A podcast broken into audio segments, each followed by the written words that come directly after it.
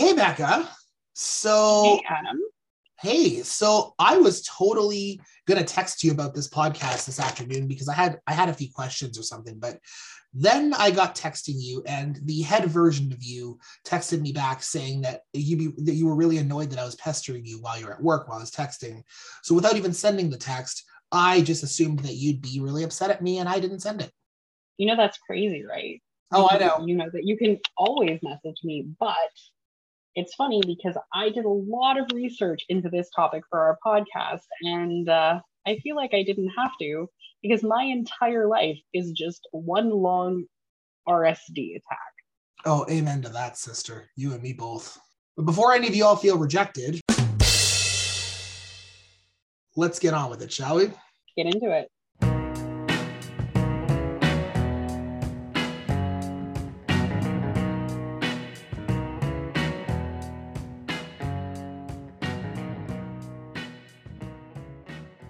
so, so today, as I'm sure you all figured out, we're going to be talking about that lovely thing that impacts a lot of neurodivergent people rejection sensitivity. Also known as rejection sensitive dysphoria. However, Adam, you were telling me that that is not an actual diagnosis. No, um, apparently mean, there's one or two or a minority of researchers, I think, or I'm not sure the details, but I know that there's some push to get it to be official, but it's not an official thing as of right now. However, rejection sensitivity is re- widely recognized as a part of a multitude of neurodivergences. Yeah, it's actually known as a bit of a neurospicy phenomenon. Ooh, we have phenomenons now. I like that. Well, of course we do. So, I mean, I just kind of want to talk a little bit about what it is and what it feels like before we kind of get into how vastly this symptom of ADHD, although it also affects other uh, how vastly this one has affected it. oh, you mean that impending feeling of existential dread as you worry that everyone and everything hates you because you did one thing wrong and you're thinking about it for us, the rest of your natural life? That is the one. Mm-hmm. Fun times. Okay, so um, like I said, I did a lot of research and I'm staring at a lot of words, but I just kind of want to go over it really quickly. That neuro, nope, that um, rejection sensitivity is basically an extreme emotional sensitivity to being criticized or rejected, and it becomes the fear of obviously being criticized or rejected or being embarrassed. Yeah. You know, I also joined you in doing a lot of research on this one. It's called 34 Years of Life as a Neurodivergent Human. No, but I'm joking. I'm joking. Uh, I've done my own fair bit, of research on this over the years as well. And yeah. And who among us has not experienced this if you're neurospicy? Um, having these feelings and then being told, oh, you're just being too sensitive, or oh, you just need to, Take everything too personally. you have to toughen up. You're too soft. need a thicker skin. All of those sentences actually make my skin crawl. Oh, you and me both. My skin just jumped off my body and ran away. I am now a, a- an uncovered meat suit in this chair. I actually got to watch that. It was it was pretty entertaining. it's, it's like it's like that Simpsons Halloween special where like it ends with that with the fog that turns them all inside out. Yep, yep. That is that is exactly what it looked like. Except you don't look quite as jaundicey. I, I'm, I'm glad I worked on my complexion. No, but, but seriously, folks, that is legit what RSD can feel like, or rejection sensitivity can feel like, because it feels like your skin is is old leather and is crawling with snakes or something. Um, see, for me, I don't get it like externally, if that makes sense. It's like it is legitimately like a phobia for me. So, you know, if you're afraid of heights, how if you're standing on the edge of a cliff, you get that kind of like cold fear in the pit of your stomach that feels like it's shooting spikes. Oh yeah, That is what rejection sensitivity feels like for me. It is this overwhelming, all encompassing feeling of dread. I can I can definitely agree that it feels like that too. I think so. I'm not sure if what I described earlier is part of rejection sensitivity for me, or if it's part of that inherent feeling of awkward otherness that comes with being autistic. But I almost think they're related in some ways, tied to anxiety, because there is always that anxiety of did I say the wrong thing? Did I do the wrong thing? Did I, pers- you know, and, and that le- feeds into the RS uh, rejection sensitivity. I keep wanting to say RSD, but I don't want to. Can can we just shorten it for the podcast so that we have more time? Like Yes. we know what it is, but we're just going to call it RSD, guys. So Yeah, don't. exactly. Don't at us. Um, but no, I I think that feeds into the RSD because I totally then overthink and overstress about everything, and it builds. It creates that that cold fear in the pit of my stomach that I've done something wrong or worry about doing something wrong. And therefore, turning a task which I can normally do easily into a task that screw- that gets screwed up, and then I do get in trouble, and then it becomes a self fulfilling prophecy that further furthers that pit of existential dread in my stomach. Absolutely, I I get that, and I actually have this really random example that that made me think of. Oh, So I am, and I don't mean to toot my own horn, but I'm a fantastic driver. I love to drive. I'm great in a vehicle. Like I just, I really know what I'm doing behind the wheel. she really is, folks. She's one of the few people that will out drive my car. She really is fantastic. However, if there is anyone in my vehicle with me, I get, and not anyone, it has to be, um, and again, this is going to come across as awful, but this is part of my trauma, is that if there is a male in the car with me, uh, not you, just because I know that you don't judge me for anything, but even people that I have known and loved my entire life, if they are in the car with me, I am automatically nervous that I don't know what I'm doing. Like I I start Hmm. like all of a sudden I can't park. I can't, you know, like my driving is fine. I don't make mistakes like that. But all of a sudden it's like, oh, what way do I turn the wheel when I'm parallel parking? And I constantly think, oh, they're judging me. They think I'm a horrible driver. And and I can't shake it. And it seems like such a silly thing to get all like about. But it absolutely happens. Um, and to the point where I have um, a very, very close friend of mine, we've mentioned him in the podcast before, Red. Um, back in the day, about 10, maybe 12 years ago, I was backing up my Honda. And this is before backup cameras were a thing, y'all. For So, the youngins in the crowd. right. So I, uh, I'm aging myself here. I had a license and could drive a vehicle on my own when there were no backup cameras. Um, but I was backing up and I ran over a pylon. and he happened to see this incident Mhm. Mhm. And i'm still hearing about it 10 or 12 years later. Yep. and he he thinks it's a super funny joke and and whatever like it is it's funny. I ran over a pylon i get it.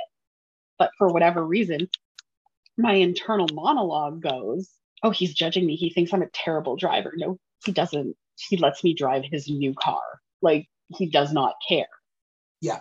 and it's just one of those things where it's like i have internalized this. My my rsd my anxiety has made me believe that he thinks i'm a terrible driver when no he absolutely doesn't Well, I mean, to go off that, I'm going to get a little personal myself here, and I'm changing names and I'm changing names of organizations as well when I do this because respecting privacy and not getting my butt kicked. But so my old job, we will call the company LinkNet. I used I, I I've had a career, my day, day job in telecommunications for the last decade or so for, for various companies. Um, the first company I worked for, though, again, we're going to call them LinkNet. Um, my boss at my two bosses at LinkNet were not great for my mental health in different ways. One of them was a perfectionist who, no matter what I did around around the booth, right, and I was the assistant manager. This person was the manager.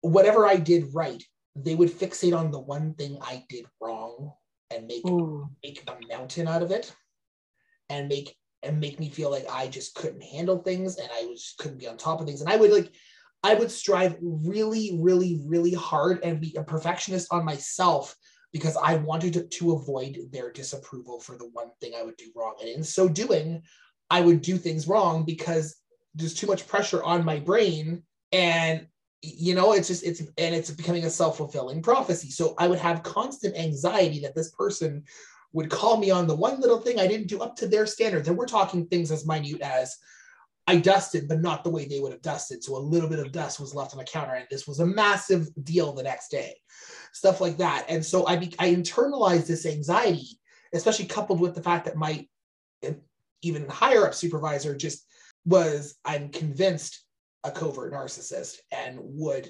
call me out on or would would basically do everything they could to put me down because it made them feel better, including in front of the other staff. So I internalized all of this and it made my RSD really bad to the point where like now at the new company that I work for that I really love that I, I that's that's great. Uh, for the longest time, if my boss, who who is an awesome human and I really like this person, would correct me on something or point something out wrong, I would beat myself up for it for days because of this. So I don't know if you know this because I think I sent you my notes, but I don't know if you had a chance to go over them.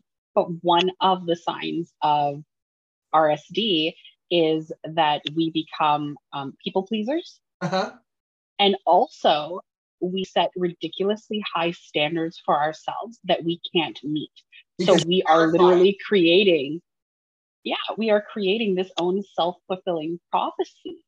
Yeah. So, um, for instance, uh, just to go back to kind of a recent story that happened to me, I am um, I'm in the process of moving back home and um, my house in my hometown is um, full.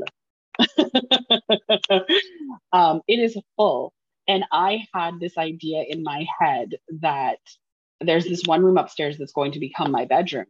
And I had this idea in my head that for whatever reason, I was going to be able to empty out that room in one day.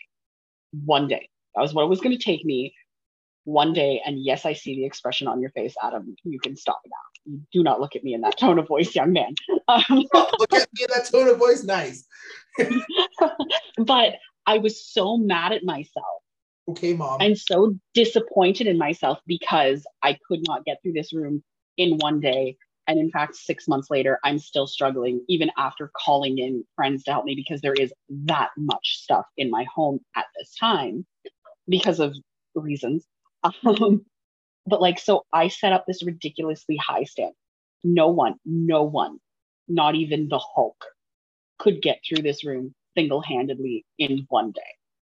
But you know what I think it is is in both of our stories that we we told here is someone at some point chastised us for something, so we internalized that rejection and out of a desperate fear of never seeing getting it again we went the op- wholesale opposite direction. In my case, by trying too hard to like meet the expectations and not being able to because I just can't live up to them. And in your case, by not living up to your own expectations and people, and in both of our cases, people pleasing because we're afraid of getting that rejection again. It's it's a fear response. It's totally a fear response. It's a trauma response. It absolutely is.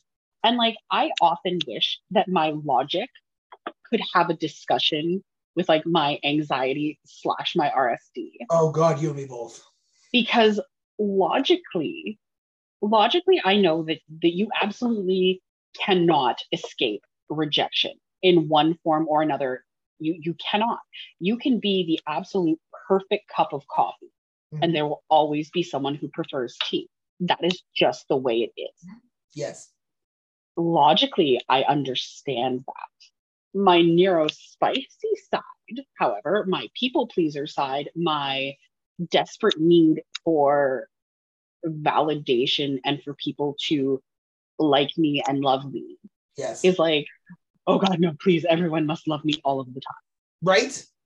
Right? And that is not how it freaking works. It's it's no. just it's not.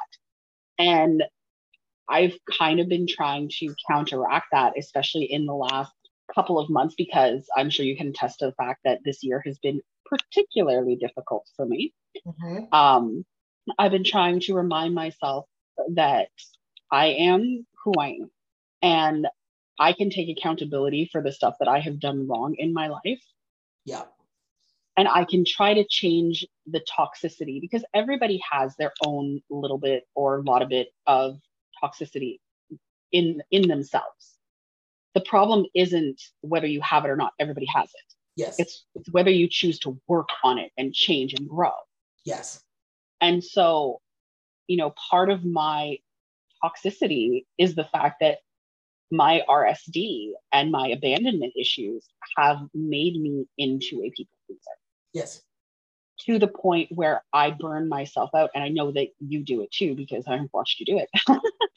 um, just trying to make everybody happy but myself. Oh, God, yes.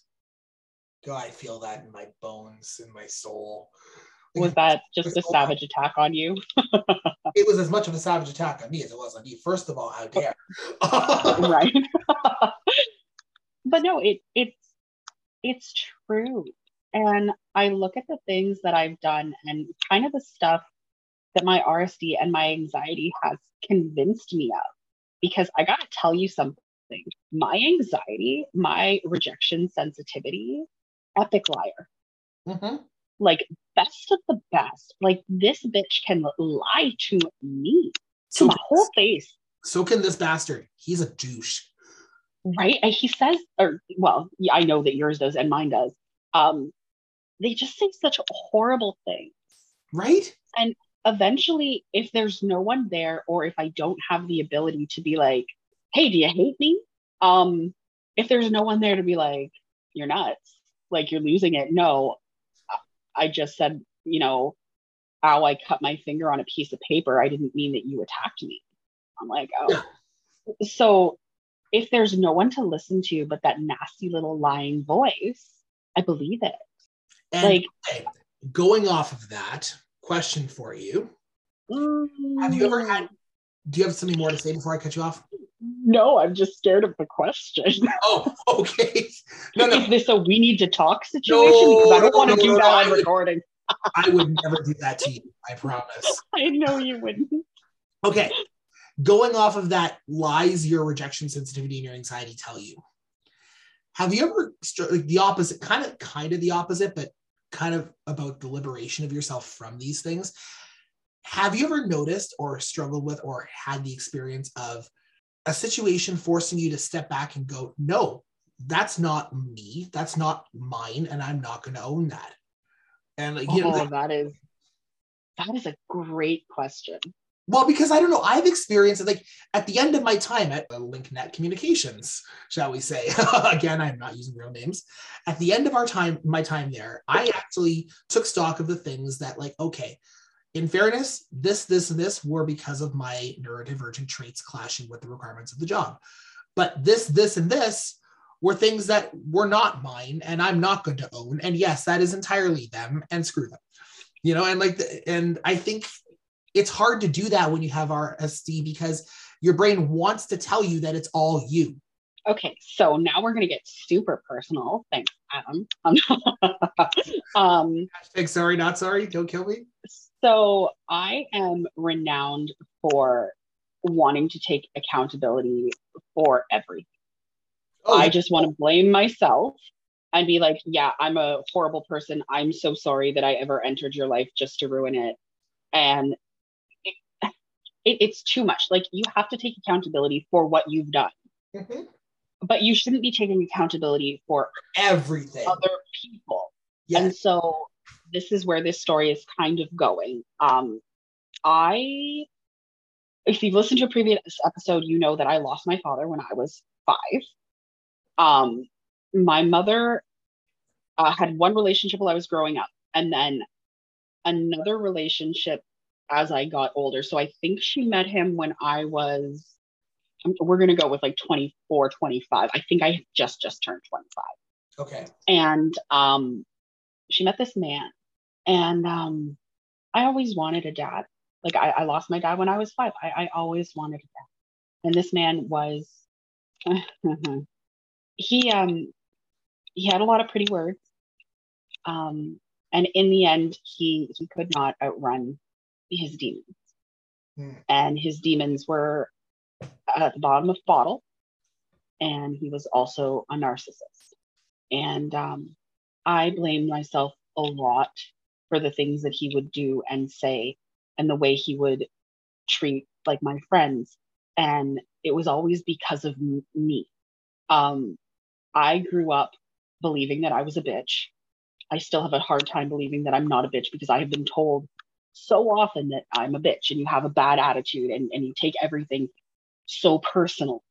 And so, you know, he would say or do things and I would argue back because he wasn't being kind. And while I might be a bitch, I am the nicest bitch you'll ever meet. I will give you the shirt off my back. Can totally confirm, folks. Can totally. um, and and the things that he would do and say were were truly horrible, and I I blamed myself so very much for not being a better daughter, for not being a better person, for not biting my tongue, for all of these things. And when push came to shove and he threw me and then my mom out of his life and then went around town gaslighting and saying, "Oh no, she did this, she did this, she did this. It's it's it's Becca's fault. She did this." And I'm going, "Okay, but I have the receipts. I have the screenshot. I have the proof of everything that you've said and done to me. And you know what? At this point, it was not me. Isn't it fun how they always try to do that though? Yeah. And it's like, okay, yes, in certain cases, did I say things that I I shouldn't have? Absolutely. But looking back, it was absolutely um reactive abuse, I believe it's called. Yeah. So where you you needle me and you push me and you say horrible backhanded things about me and you out me to people. You know, nobody has that right. I am pansexual and I'm proud of who I am, but it is my right to tell people, not yours. That's right. And I literally had to look after years of just taking accountability for this man and his illness. Because that's that's what alcoholism and and and the things that he suffered from are. It's an illness. Mm-hmm. Um, and I had to finally turn around and be like, no, absolutely not. I did not do this. This was not me. That's right. This was you. And um, it was a really huge learning curve for me to realize that I am only in charge of me and what I do and how I change and my path.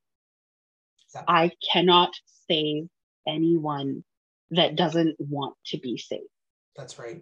And so, yeah, that was just this huge moment of I was always so scared of making him angry and always so scared that I was a bad daughter and and I wasn't. No. And that was on him, not on me. Well, and thank you for sharing that. Really, truly, that was really powerful and I didn't cry. We're really gonna have to make a drinking game though. yeah. We won't have any listeners. They'll all, you know, die of alcohol poisoning.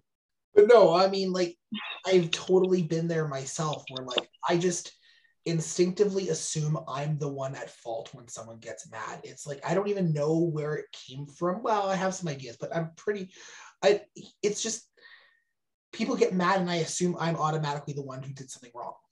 Oh, I, I definitely I know that about you for sure because you and I have had that happen. And I'm trying to remember exactly what the situation was, not to like call you out on anything, no, but I, am I'm trying to remember. It's not just what though. It's, it's happened to. Oh. I know it's it's, it's everybody, but I'm just kind of using an experience like from us where oh I I don't remember exactly what we were talking about, but my tone changed. Oh yeah. Which I I know better than to do that, but it just kind of happened, and it was literally a nothing. You had said something that like maybe could have been taken offensively, but because it was from you, I didn't take it offensively. If that makes sense. Yeah. Yeah. Because we just know each other so so well that I knew that you would never say anything like that. But then I can't remember like if I was driving or if I was going to work or whatever, and my tone shifted. And the next time I looked at my phone, you were like, oh no, I'm so sorry. And I'm like, oh, oh no, no, no, no, honey, no, I'm so sorry. Like, I'm sorry now because I know what I just did to you and I didn't mean to. But like, no, you're good. Like, I, I didn't take it that way, but it was that automatic kind of thing for you where you were like, I have angered it yeah, it's you know I would almost describe my experience of rejection sensitivity, and I'm sure you would too, as almost like constant hypervigilance. Like you're constantly worried that what you said or did is going to upset the person. So you instinctively jump on like fawning or people pleasing to kind of like try to avoid that from happening. Yeah. Or you know, you're constantly thinking about like, like what you're saying because you don't want someone to take it the wrong way or you don't want someone to interpret you the wrong way or you don't because there's that like all encompassing fear of they're going to not understand me. They're not going to understand who I am. They're not going to like me. They're not going to want me around. I said the wrong thing, and now everything I've worked for is done and doomed. Yeah. Well, and even um, for me, because I do kind of what is that term? Uh, Call Me Orange said it on on TikTok, and I love it. It's like human. What you know, big words too. Um, I know big words. You know how like a poison frog is like red and blue, Yeah. so that you know to stay away from it. It's like human, oh, right? oh my God! What word is that?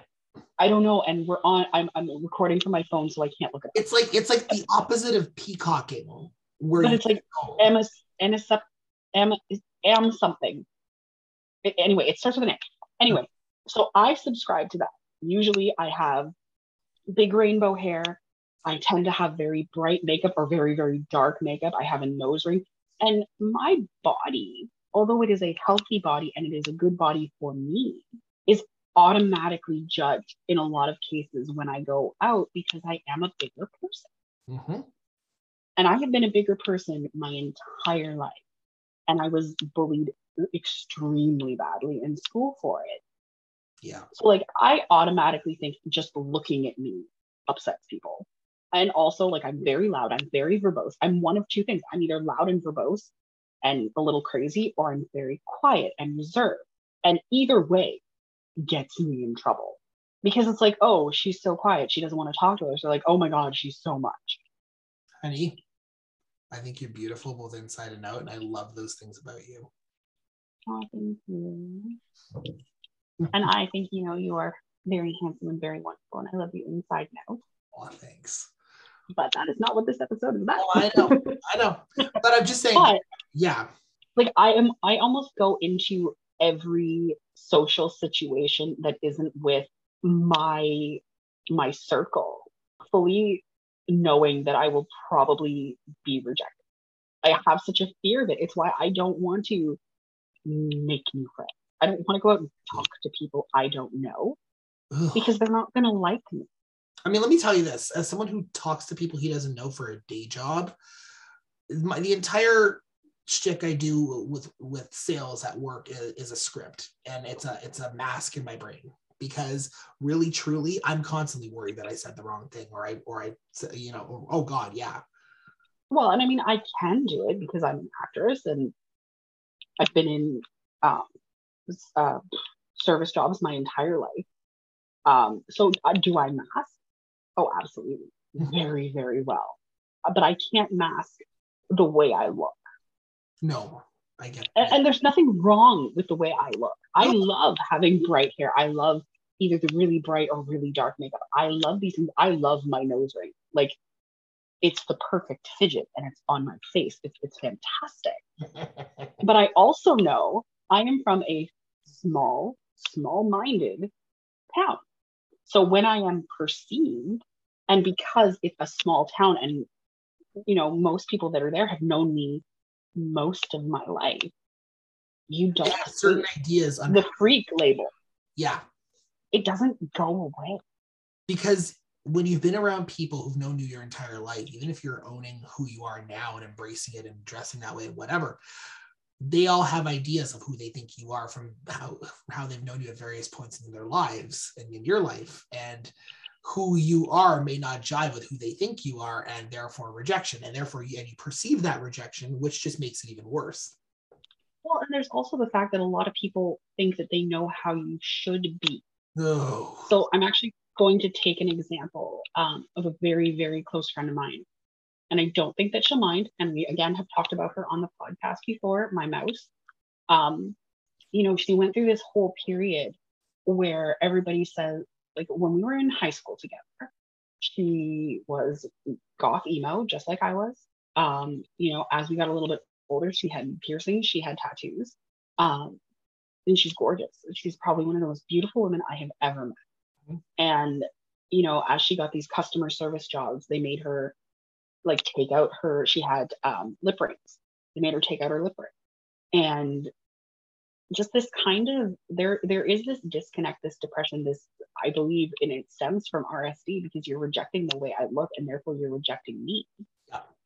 and then you can't look the way you want to you can't be yourself and you can't be yourself and so you automatically feel rejected because nobody wants me to express myself the way i want to express myself and i am so proud of her and i guarantee you that she's listening to this because she's one of our biggest supporters. And she just, just, just got her snake bites back. Yeah. So the double lip piercings. Yeah. I'm so proud of her. And they look so good on her. That's and I'm just so happy to see her embracing who I know she is inside. And it's, mm. she's also one of those people that's coming to terms with like, oh, I most likely have ADHD and oh, I definitely have rejection sensitivity. So she as she's learning about her neurodivergencies, it's like she's learning to love who she is again and watching her kind of step into who I have always seen her as as is kind of one of the greatest things about this journey that I'm on and that she's on now and that you're on. Yeah where we're learning about our own mental health to the point where we're helping one another and helping each other heal. And I think that is so powerful. Isn't it beautiful? It is. Like, it's just one of the best things that I've ever seen. And if nothing else ever comes from, you know, our podcast or us learning more about our mental health, than exactly just helping one person, it's still worth it. I'm just still worth it. And I'm so grateful and I'm so happy for her. And Mouse, those snake bites are killer. You look fabulous. I haven't seen them yet, but just knowing you, Mouse, yeah, they would be. Yeah. um, no, but I I feel that because so I'm gonna get a little vulnerable here too. Oh, good, because I've been talking this entire episode. Sorry, y'all. so I'm not to obviously name names. Um, my family is fairly conservative, to say the least. yeah. And they're also upper middle class and have certain ideas on how they think my life should go and look and all these things. And you know what? In fairness, all parents have ideas on how they think their kids' lives should look, and there's nothing wrong with that. The only thing wrong with that is when you start to uh, impose that on your children and make them feel make them feel like you're not they're not living up to your standards if they don't even though you have done and i'm just putting this out here because no one plugs your book as much as i do you are 34 now you are 34 years old and you are a published author with a fantastic book and y'all should go out and you should get it and you should read it because it is amazing uncommon sense it is available on Amazon and Latitude 46 Publishing. Yes, dot com or dot ca. I think it's dot. But yeah, one of those. Yeah, but yeah, th- thank you for that, Beck. Um, but the thing is, is like my dressing style has never been like I I think I dress well for, and comfortable for myself, but I've always emphasized comfort over aesthetic. And not to say I don't care about aesthetic, I do, but this is definitely an autistic thing, and I've learned this from the community dressing for comfort because sensitivity like hypersensitivity to things and and to feelings and to that kind of thing so i tend to dress for comfort um there's also the fact that i find that you know something i've learned from the queer community is dress for comfort and for your own style and your people will find you and i've started doing I, i've always kind of done that and i've just and my space is not decorated in a haute couture home and garden canada type way but it's perfect for me. And I, I love my my my stepmom, and my dad to death. I really do, but they've never fully really understood my style or my way of being or anything like that. And I've always felt kind of judged about that. Tonight I had my mom over for dinner, and my mom took a look around and was like, "This place is wonderful. You have a really good sense of decor. You did this, that, and the other thing." And I didn't know how to take that I, I proceeded to thank her profusely for, for noticing because I didn't know how to take that because my RSD is just like, no, my place is terrible. I'm I dress terribly. I'm a terrible person, blah, blah, blah. And I had someone say something different to me tonight. And again, I did not know how to take that because the little lying bugger in my brain has been telling me the opposite for so long that I've just kind of started to believe it. Well, and again, I think part of that comes back to we do hold ourselves to this ridiculous standard. And it's like so, I don't want to be part of that world. I don't want my, my space to look like Home and Garden Canada. I don't want to buy clothing that costs $200 for a shirt. I don't give a crap. And yet my brain does. Well, I mean, that is partial conditioning. I know that for certain. And again, because you are conditioned to believe that these are the things that you should want, you should want, you know, the big fancy house and, and the fancy clothes and and all of these things. And so I think a lot of my RSD comes in for sure thinking that I am supposed to feel this way about things. But I don't. This is what I was taught. Yeah. I am there's something wrong with me because I don't. I don't want to sit around and drink a glass of wine. I don't like wine. I hate wine. I'm a, I'm a terrible Italian. I hate wine. well, like there's nothing wrong if you like wine and you want to sit around and have a glass of wine. Yeah. It. But it's not for me. And I don't have to want that life. And I don't want to feel like I'm weird. I, I am weird and I'm proud of being weird but mm-hmm. I don't want to feel like I'm bad at being a person or a grown up because I haven't hit what I was sort of taught were these milestones of life yes. that I have no interest in whatsoever. I would much rather sit around with my friends and watch y'all play video games or play a rousing game of Cards Against Humanity and maybe have a drink, but I'm not drinking wine. No. I, I don't like it. I don't want to sit around and, you know, you see all these sitcoms where like all the women are together just bitching about their husbands and how useless they are. And all the men are, you know, in the other room smoking cigars, drinking beer, and bitching about their wives not putting out enough. Like that is every sitcom. Yeah, and it's disgusting. And it's not like I just kind of I don't know, in my brain somewhere, I was like, oh, so that's what life is supposed to be. And I don't want, I don't want that. That's not what I want. No, it's not what I want either. Like, I'll be honest, I, I don't want the kind of life where, like, I, I mean, I've always kind of not poo pooing people who live in big houses and nice neighborhoods like that. I've always kind of not really wanted that kind of a house because to me if i raise kids in that kind of house that they're then they're thinking that that's reality when that's a bubble. I would rather have live a more genuine simple life with friends and family that i love that you know understand me that like and build my chosen family out of my friends and like you know like have, uh, be be the, the cool uncle to my nieces and nephews like the kids of my friends and like have a, a, small space that I call my own that's like that feels comfortable to me. And you know, you know, like I my life does not look in any way the way I thought it was going to. And hell, I held myself to that standard for a long time too. And I nothing went according to plan after I graduated. And the only thing that went according to plan was getting a book published, but that was pretty and I know, oh, that's all. I realize that's a big thing.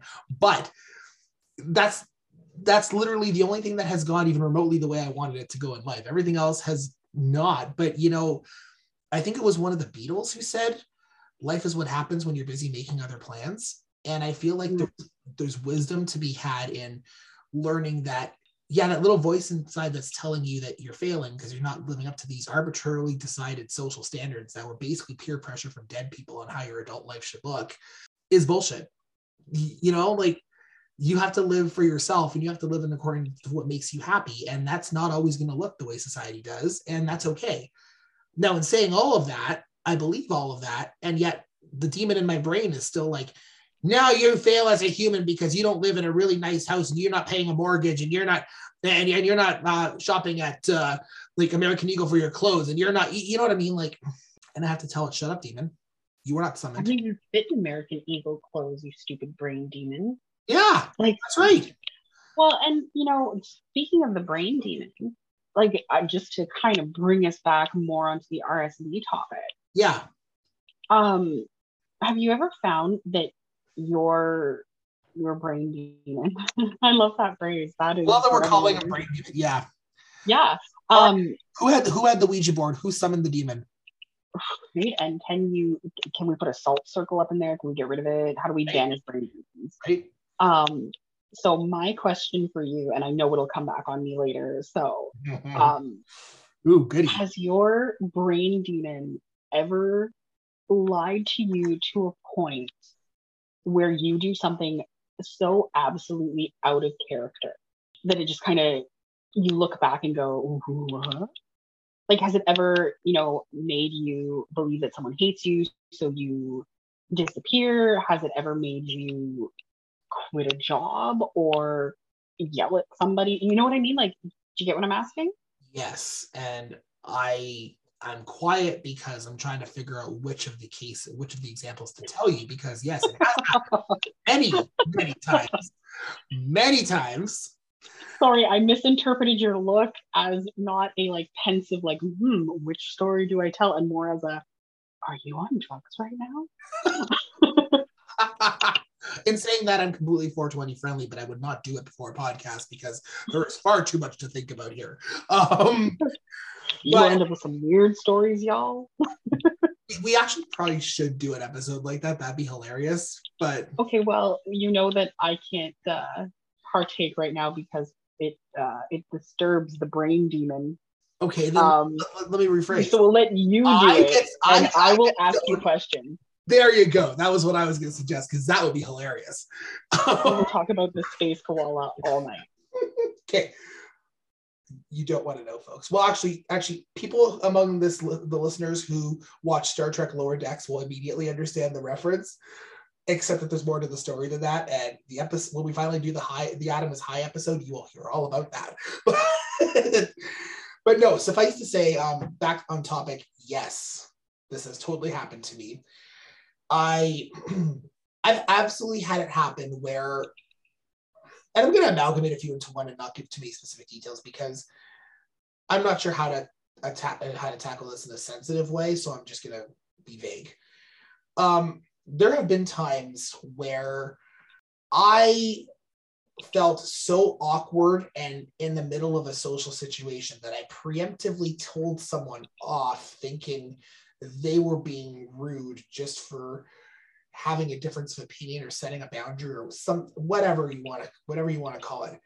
And it ended up creating a big big big big big big big clusterfuck argument when in fact it was just my own brain demon making me feel more awkward than it had to be because i could have just used communication to solve this problem. And then some of my friends interpreted it in one way and some of my friends interpreted it in others. And it just made me think to myself you know i probably have a point in this whole thing but my brain demon definitely acted out of line. So it was one of those cases where, like, yeah, there's a point to be had here, but the brain demon also needs to shut up and let the rational brain handle the situation. So suffice to say, yes, yes, I have experienced this.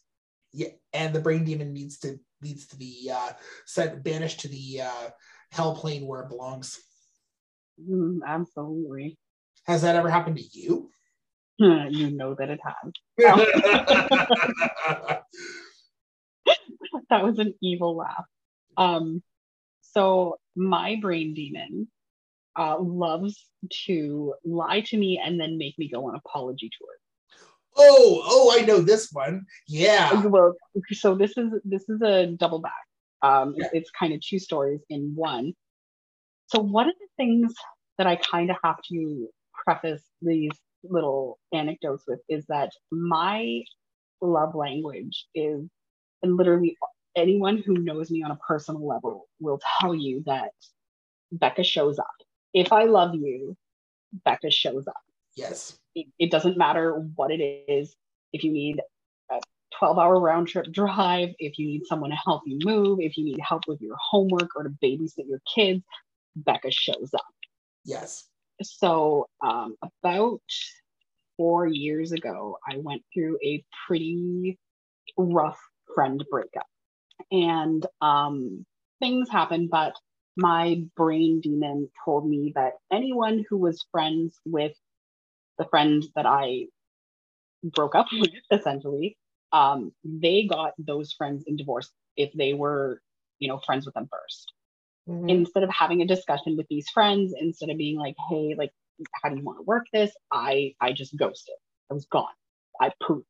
Um, and then, and, you know, a few years later, when things worked out, I had to go on this apology tour of like, hey, sorry that I I know, woohoo, bye bye.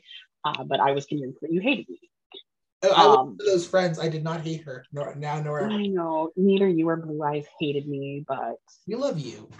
I know, and I love you guys too. But so that was the thing. And then I was like, oh man, I'll never do that again. That was so stupid.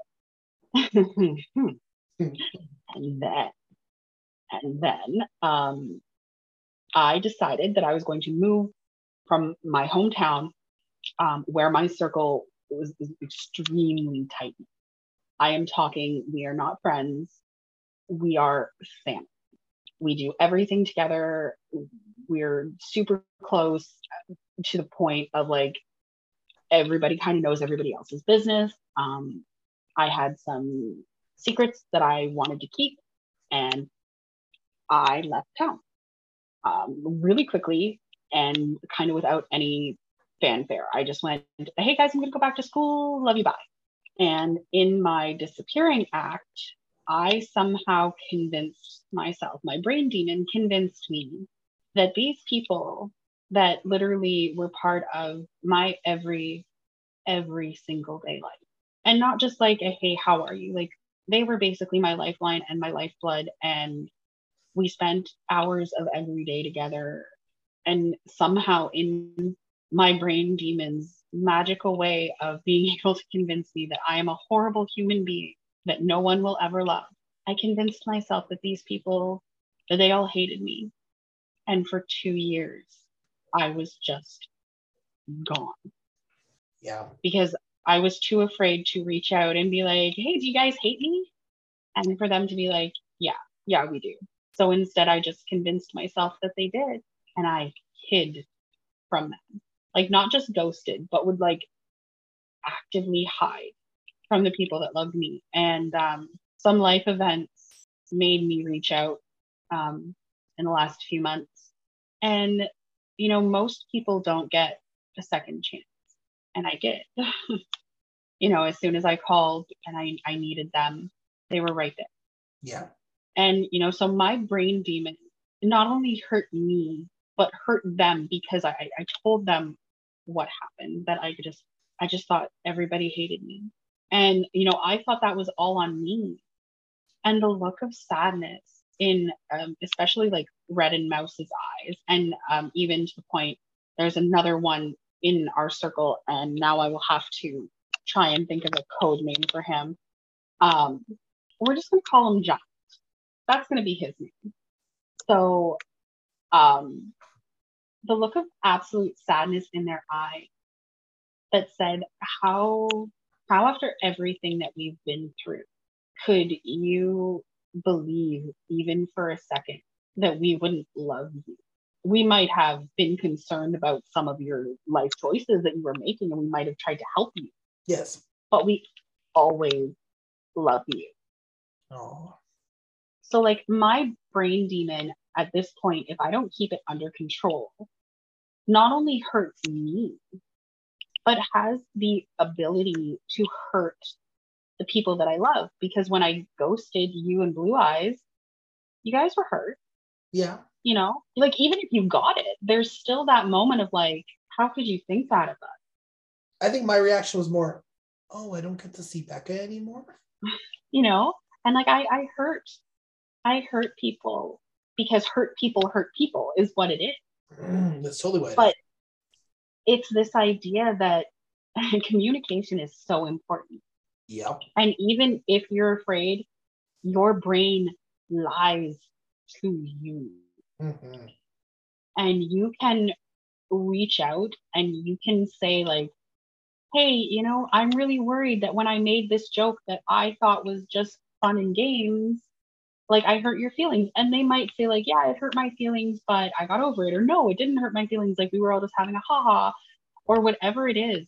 If it's someone in your life that you care about, just Just ask them. Just ask. Just ask them. And I know that is so much easier said than done. oh, I do. totally. Because I don't know about you, but I've spent my entire life being told, why are you always asking that? Don't worry, everything's fine.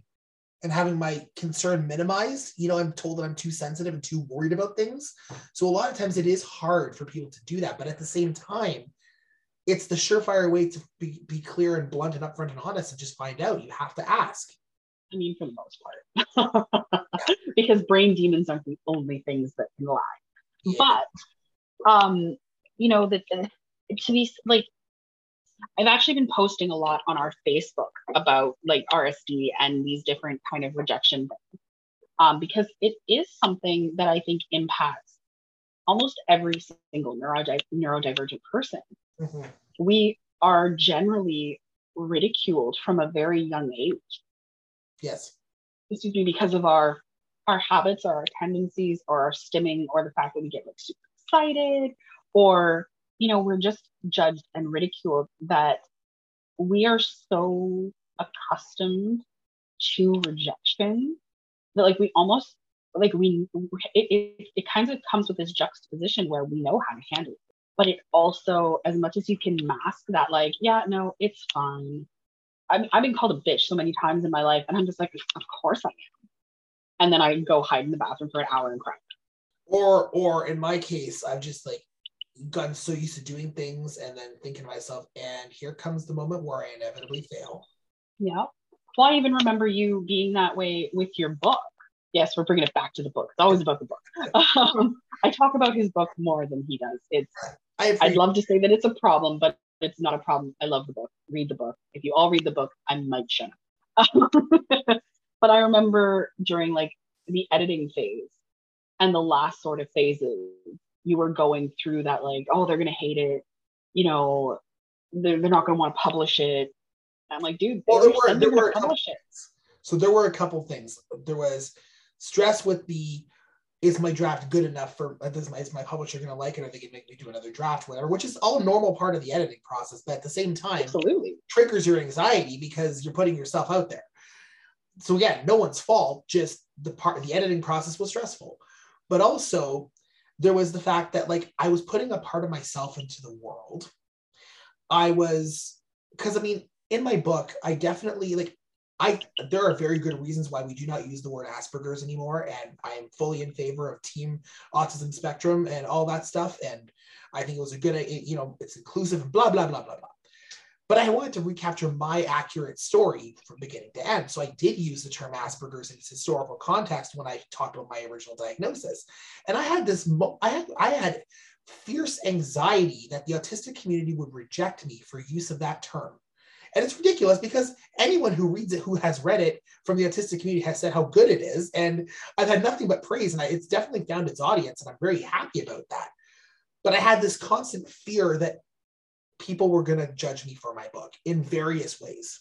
Well, I think that's understandable. And I remember saying to you, even, you know, when we were going over that, because I'm great with everybody else's RSD, just not so much with my own. Yeah. Um, I remember saying to you, kind of along the lines that most people that were diagnosed on the autism spectrum in our age bracket, I would say a high majority of them were diagnosed with Asperger's as opposed to autism spectrum because we just didn't have the terminology. So I think using it in that context is absolutely acceptable because we wouldn't use it now.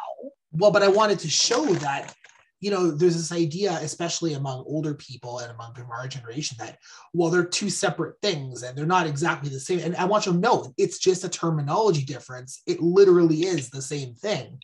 And I was trying to illustrate that by starting there and moving towards it throughout the book. But I was worried that people wouldn't get that because RSD. Yes. But again, it's all part of this rejection sensitivity that ADHDers share. ADHDers, autistics, BPD. Neurospicy, I, I keep referring just specifically to ADHD, but I shouldn't because it is a well known neurospicy phenomenon. yes. And again, we're kind of just telling anecdotes and, and laughing, and we have been a little bit more serious, but it is a really, truly overwhelming soul sucking feeling. It's a friggin' burden. It's a friggin' burden, man. I, if I had to kind of say what the worst part of being neurospicy for me is, it would definitely be the RSD. Oh yeah.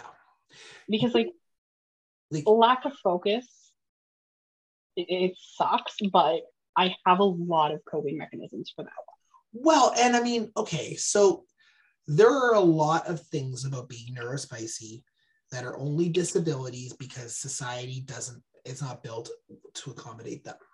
It's not built around. Yes. them.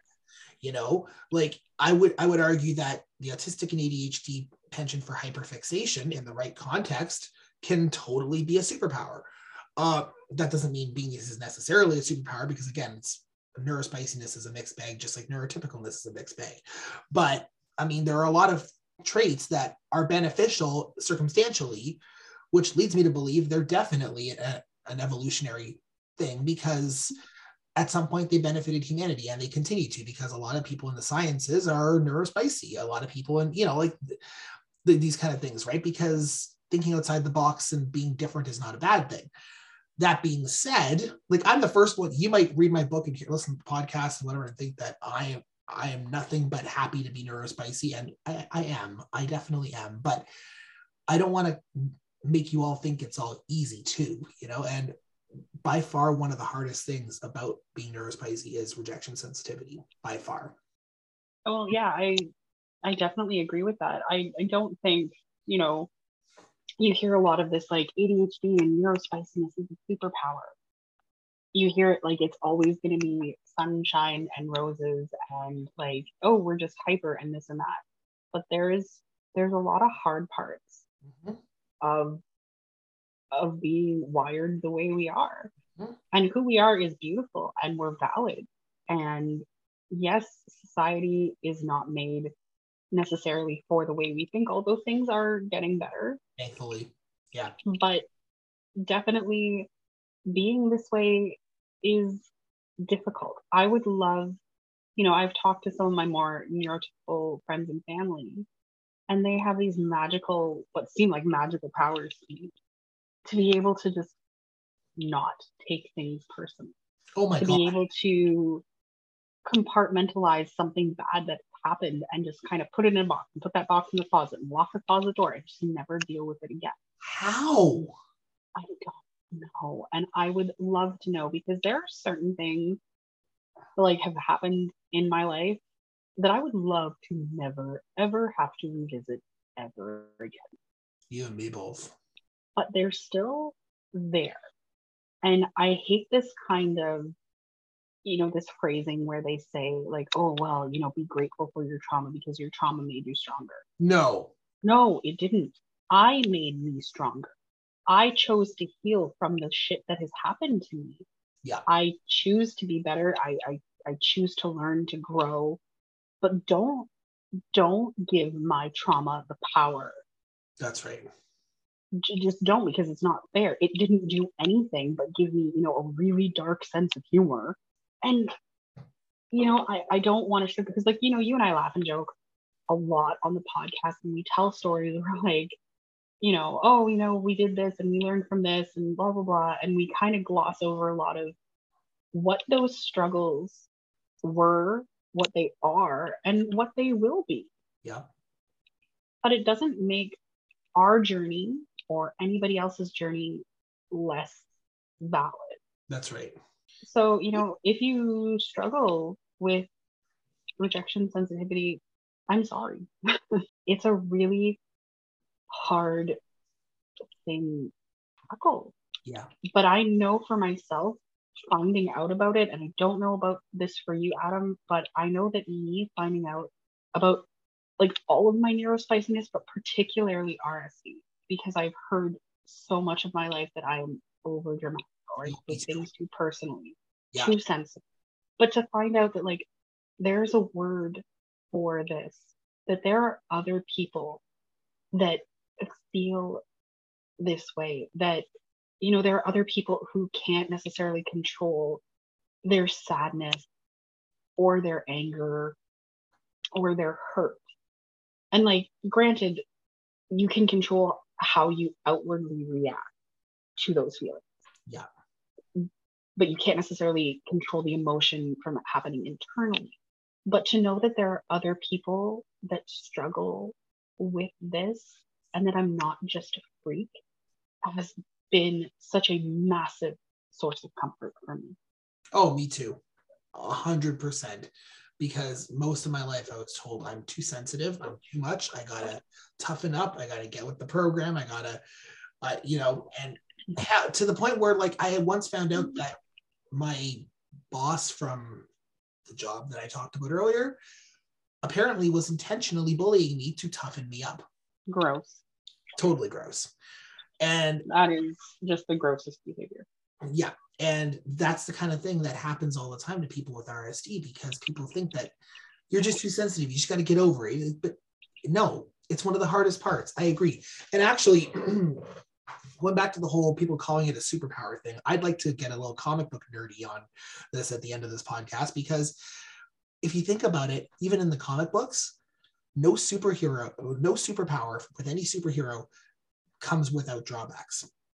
Because Cyclops in the X Men cannot open his eyes without wearing special glasses without shooting laser beams everywhere. And, and, that's that's a hell of a disability because can you imagine shooting laser beams everywhere when you're trying to just look do your taxes? Like i mean uh um beast is a kick-ass you know a kick-ass member of the x-men but it looks like a blue furred beast. Uh spider-man in a in a run on the comics actually uh you learn that his genetic mutation to be able to do spider like things is not complete. And at one point, he turns into a gigantic man spider and has to be turned back, uh, you know, has his genetics reversed by one of the geneticists in the story. So on and so forth. Uh, Daredevil is blind, but has all of his other senses heightened. I mean, even Rogue, who is probably one of my favorite superheroes, cannot touch someone without wearing gloves. Yeah. Like, so no, I, I love what you're saying here right? Because so people call neurospiciness a superpower, and then other neurospicy people get angry because, well, it's not a superpower, it's, it comes with drawbacks, and you shouldn't be just making it sound good. But I mean, in a way, every superpower is as much of a disability as it is a superpower if you look at if you look at superhero stuff. And none of it's all sunshine and rainbows. None of it.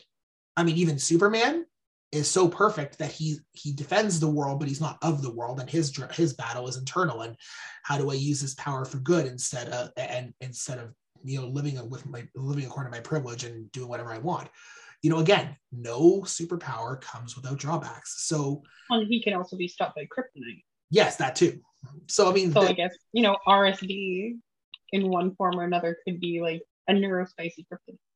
Right and so that's the thing is like all superpowers come with come with drawbacks. And if we're if you're if anyone out there wants to call neurospiciness a superpower well rsd is definitely the drawback that comes with it. Yeah absolutely. And all of that to say all of those superheroes i just mentioned and we just mentioned are are valid and awesome and kick-ass and so are all of you and so are all of us. But i think that's probably enough for this podcast. So before we wrap it up um thank you guys for tuning in. Um, noticing some people, someone from uh, from Brazil and the Netherlands listening as well, according to our tracking, which is awesome. Welcome. I don't, I, can't speak other any language other than English and French and Italian, so I'm just going to say it in English. But thank you and welcome. um, and yeah, uh, do you have any, anything to add to that, Becca? Um, I, I just want to say um, below where we usually do our little blurb, we're going to add some links. Yes. Um, about rejection sensitivity, just because, like I said, I did a lot of research into it, even though I find, again, that kind of my entire life has just been one long lesson in uh, rejection sensitivity. But if it is something that you are struggling with, you know, feel free to click on those links, reach out to us um, either on our Facebook, through our email, um, the TikTok that we never post on. um, you know, we are here and we love you. Yes.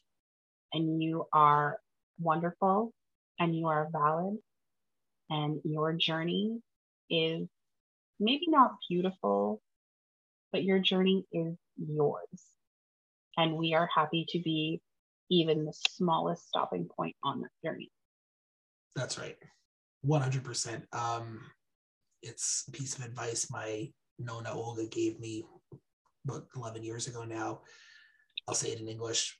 You need to live for yourself. And I've tried to do my best to do that for the course of my life. And I think as long as all of you do the same thing, things are going to be all right.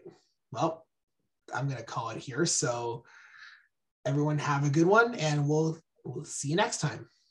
We love you so much. We'll see you next week. Special thanks goes to Paul Unger, who helped design the rainbow infinity symbol with the two brains component of our logo, which we love very much. Thanks, Paul. The Neurodivergent Polyamorist was produced by Rebecca Kelterborn and Adam Mardero. Copyright 2022.